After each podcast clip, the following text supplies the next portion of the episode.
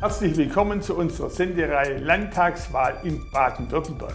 Wir sprechen mit den Kandidaten der im Landtag vertretenen Parteien der vier Wahlkreise unseres Sendegebiets. Auch heute wieder Corona-bedingt als Videokonferenz mit dem Kandidat der AfD der Wahlkreise 60 und 62 Reutlingen und Tübingen, Ingo Retzke. Herr Retzke, herzlich willkommen und danke, dass Sie Zeit für uns haben.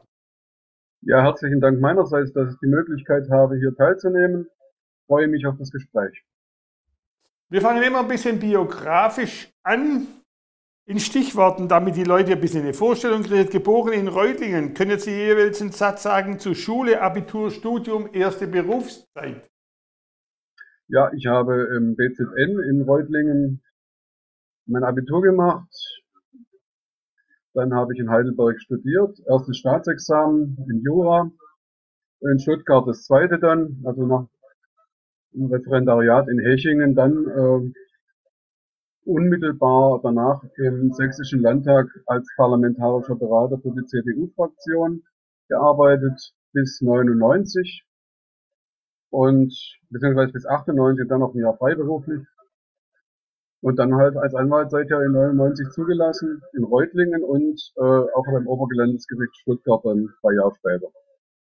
Kann man sagen, Sie sind dann von der CDU in die AfD gewechselt oder warum sind Sie politisch aktiv geworden für die AfD? Ja nun, also zunächst mal die Tätigkeit für die CDU und die Mitgliedschaft in der CDU waren dann 20 Jahre. Und ich habe irgendwann festgestellt, dass ich mich nicht verändert habe, aber irgendwie die CDU wohl schon. Und ich habe dann 2015 mich endgültig entschlossen, aus der CDU auszutreten und bin 16, Anfang 16 in die AfD eingetreten und Mitte 2016 war ich dann bestätigtes Mitglied.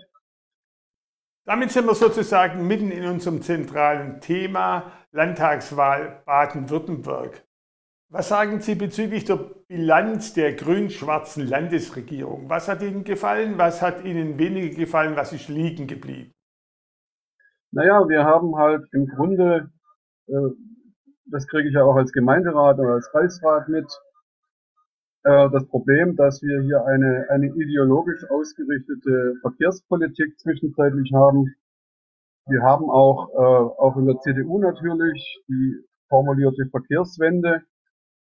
Und ich sehe, dass wir das ganze Problem jetzt äh, auf die Spitze treiben, schon im Vorfeld der Corona-Krise haben wir ja Straßensperrungen, Stilllegungen, Fahrradstraßen, äh, Pförtnerampeln etc.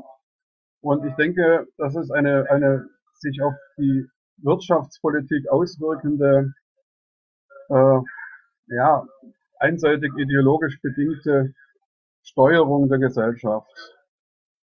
Das hat mir weniger gut gefallen, rein praktisch war ich Delegierter beim äh, Landkreistag neulich, der war in Villingen-Schwenningen. Ich habe bereits eine Stunde und 20 Minuten zugebracht, bis ich in Rottenburg auf der Autobahn war. Zur eigentlichen Sitzung kam ich dann zu spät. Und das ist also die rot-grüne, Entschuldigung, schwarz-grüne oder grün-schwarze Verkehrspolitik, die sich im Kleinen dann so auswirkt, dass einfach zulässt, zu, zusätzliche Stunden auf der Straße zugebracht haben, anstatt dass der Verkehr vielleicht fließen könnte. Die AfD schaffte es erstmalig in Landtag, war gleich größte Oppositionspartei. Welche Erfahrungen haben Ihre Abgeordneten ge gemacht? Weil ja, Politik oder Diskussionen mit Ihnen wurden ja kaum geführt. Naja, das ist ja das Witzige. Wir haben ja einerseits eine CDU und eine FDP, die jeweils postulieren, dass sie sich mit uns inhaltlich auseinandersetzen wollen. Tun sie aber nie. Sie, weil es wird dann eher diffamiert. Und ich sehe den Grund eigentlich darin, dass wir, also die AfD, zwischenzeitlich die klassischen CDU-Positionen und FDP-Positionen besetzt hat. Und äh, deswegen ist es natürlich schwierig, in der Sache mit uns zu diskutieren, weil wir immer darauf verweisen können, dass wir die Position der CDU oder der FDP äh, vor zehn Jahren einnehmen. Jetzt wurde die AfD in vier ostdeutschen Ländern ja zum rechtsextremistischen Verdachtsfall erklärt. Wie berechtigt halten Sie das in Hinsicht auf Baden-Württemberg und wie sehr erschwert es Ihren Wahlkampf? Naja, zunächst mal muss man sich die Mühe machen, mal beim BMI, also dem Bundesministerium des Innern, mal den Verfassungsschutzbericht von 19 runterzuladen dann sieht man, äh, die AfD nimmt von den 400 sonst noch was Seiten gerade mal 17 ein. Und in diesen 17 Seiten wird zitiert Gauland, ein Herr Höckler und ein Herr Kalbitz. Also wörtliche Reden aus irgendwelchen Redemanuskripten. Ähm, mehr findet sich dazu nicht. Ähm, das nächste ist in der Tat, ich habe übrigens einen irrsinnigen Nachhall, also ich höre mich immer doppelt. Ähm, das Problem ist eigentlich, dass, dass ich nicht einschätzen kann, was in den östlichen Bundesländern tatsächlich stattfindet.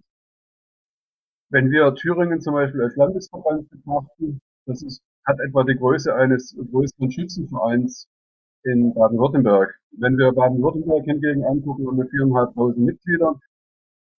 Und ähm, ja, wir haben einige schräge Vögel in der Partei, aber sie haben auch in jedem Schützenverein Leute, die sie ja, kritisch ansehen, aber eigentlich auch nicht loswerden. Und ich denke, die AfD hat, ja, Entschuldigung, ich denke, die AfD hat natürlich aber auch den Vorteil, dass wir keine Vorgaben haben aus Berlin oder, oder Bonn oder, oder was auch immer. Wir müssen nichts nachbeten wie die CDU, äh, die Verkehrswende halten, die im Bund verkündet wird sondern wir haben tatsächlich auch noch Individualisten und Leute, die eigene Meinungen vertreten, die mir natürlich auch nicht immer passen, logisch. Oben drüber bei den Wahlthemen, Herr Retzke, steht Recht und Freiheit. Da kann ja eigentlich niemand was dagegen haben. Ja, sehen wir auch so. Und ähm, äh, wir haben eigentlich auch unsere ganze Flyerei, unsere Plakate, Plakatierung und so weiter. Da kann man nichts dagegen haben, in der Tat. Ich weise bloß darauf hin, egal was wir tun, es wird immer irgendwie als rechtspopulistisch konnotiert. Verweise auf einen Wahlkampf-Infostand vor der Nikolaikirche, wo wir dann Flyer mit Diesel-Infos, ähm, schöne grüne Welt etc. verteilt haben. Da stand dann in der Presse anschließend, drin singt der Flüchtlingsfonds, draußen verteilt die AfD fremdenfeindliche Flyer. Naja, was soll man dazu sagen?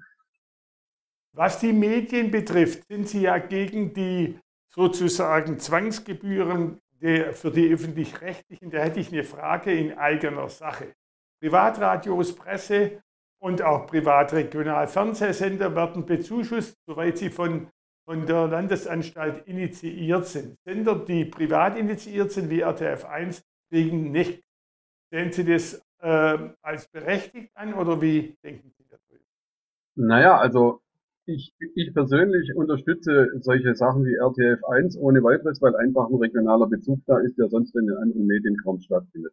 Ähm, was mir und was auch der AfD besonders auf die Nerven geht, ist also tatsächlich die, diese Gebührenherrlichkeit, die quasi herrscht. Wir haben acht Milliarden, die in die Sendeanstalten fließen, ja, und äh, man ist immer noch der Auffassung, das ist zu wenig. Gleichzeitig haben wir Sendeformate, die abenteuerlich sind. Also äh, ich will jetzt nicht im Einzelnen äh, die ständigen Wiederholungen äh, bemängeln oder was auch immer, sondern ich bin dafür, dass es wirklich kleine Projekte, auch zum Beispiel die Klarner Medien GmbH, durchaus äh, mehr Gelder aus irgendwelchen Fördertöpfen kriegen, weil es einfach innovativ ist, weil es regional ist und weil es wirklich der Information dient. Und ich sehe halt ähm, dieses, ich sage mal, Staatsfernsehen im Gegensatz dazu, hätte ich früher nie gesagt, ähm, dass das einfach seinen allgemeinen Bildungsauftrag nicht mehr nachkommt, sondern eigentlich nur noch der politischen Meinungsbildung, was ja im Übrigen vom Bundesverfassungsgericht abgedeckt ist. Ähm, und da muss ich einfach sagen, ich sehe es nicht ein, dass die acht Milliarden dafür kriegen, dass sie einseitig teilweise berichten oder zumindest nicht objektiv berichten. Lassen Sie uns nur ein bisschen über Corona und die Pandemie sprechen. Die hat uns nach wie vor fest im Griff. Sie haben eigene Erfahrungen gemacht. Sie waren nicht nur positiv getestet, sondern Sie haben die Krankheit auch erleiden müssen. Frage, wie war der Verlauf und ja, wie sieht es aus mit Folgeschäden? Ja, also zunächst mal, es war eine Erkältung, die völlig unspezifisch war. Ein bisschen Halsweh, ein bisschen Schnupfen, ein bisschen Husten. Und es hat sich nicht verändert. Und normalerweise hatten wir ja irgendwie eine Steigerung. Ich bin dann mal zur Ärztin gegangen, die hat einen Abstrich gemacht, war dann positiv. Ich bin unter Quarantäne gestellt worden, habe von der Stadt Reutlingen eine sogenannte Absonderungsverfügung gekriegt.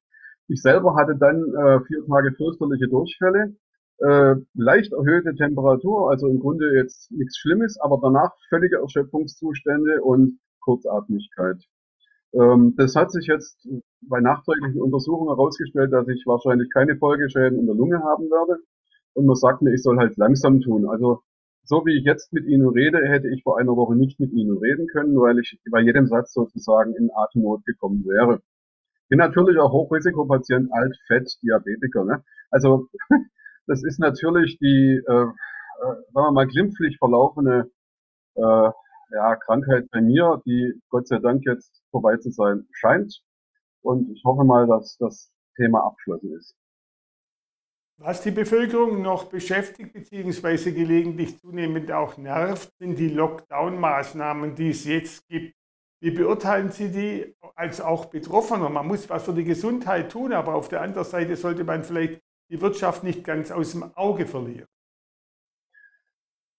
Naja, wir müssen uns mal zurückerinnern. Äh, äh, Jens Spahn sagte noch im Sommer letzten Jahres, wir werden nicht mehr die kleinen Geschäfte schließen, nach dem, was wir jetzt alles wissen. Und dann war es doch so, dass die Gesundheitsämter nicht mehr hinterherkamen. Die Gesundheitsämter in ihrer Ausstattung waren nicht in der Lage, diese äh, Pandemie oder die, die, die Infektionsverläufe nachzuverfolgen. Und das war eigentlich der wesentliche Grund für den sogenannten zweiten Lockdown. Zunächst Leid, dann immer mehr. Und ich habe immer gesagt, ich verstehe nicht, auch Ökonomie bei Friseuren im Einzelhandel, die ja alle investiert haben in ihre Kräfte, also damit sie konform weiter äh, wirtschaften können, dass man diese sozusagen von hinten dann platt macht. Und das ist, dauert ja jetzt schon ziemlich lange. Äh, wenn Sie darauf angewiesen sind, ich sag mal, kleines Bekleidungsgeschäft hat im Herbst die Ware nicht verkaufen können, hat sie jetzt immer noch im Lager, kann keine Ware bestellen. Erstens sind die Lager voll, wenn die Frühjahrsware bleibt dann irgendwo auf der Strecke. Man hat das Problem, dass diese Geschäfte wahrscheinlich nicht überlebensfähig sind. Bei Gastronomie genau das Gleiche, bei Dienstleistern etc. Und ich habe immer auch schon in der Presse gesagt oder in Pressemitteilungen verlautbart, dass ich eine differenziertere Vorgehensweise gewünscht hätte, gerade um den Leuten, die ja investiert haben in die Corona-Konformität, äh, auch unter die Arme zu greifen. Leider nicht geschehen. Zum Schluss noch Ihr Promotion-Blog. 40 äh, Sekunden. Warum sollen die Wähler am 14.03. Ingo Retzke wählen? Zeit läuft. Ja, zum einen komme ich aus der Region. Ich trete nicht bloß in Reutlingen an, ich trete auch in Tübingen an. Die Region Neckaralb liegt mir klar aus einem Herzen, weil ich hier geboren bin. Und ähm, ganz wesentlich, ich denke, die Leute sollten mal überlegen, wenn sie doch jetzt 60 Jahre lang immer die gleichen Parteien gewählt haben, wohin uns das geführt hat. Wenn ich also immer mein Kreuzchen an der gleichen Stelle mache, dann werde ich feststellen, dass die Politik, die wir jetzt haben, immer so weitergeht. Ich glaube, wir brauchen tatsächlich einen Wandel, nicht irgendwo nach rechts oder irgend sowas, sondern ein Umdenken, das von der einseitigen Geschichte planwirtschaftliche Klimapolitik, planwirtschaftliche Verkehrspolitik hin zu einer Marktwirtschaft geht.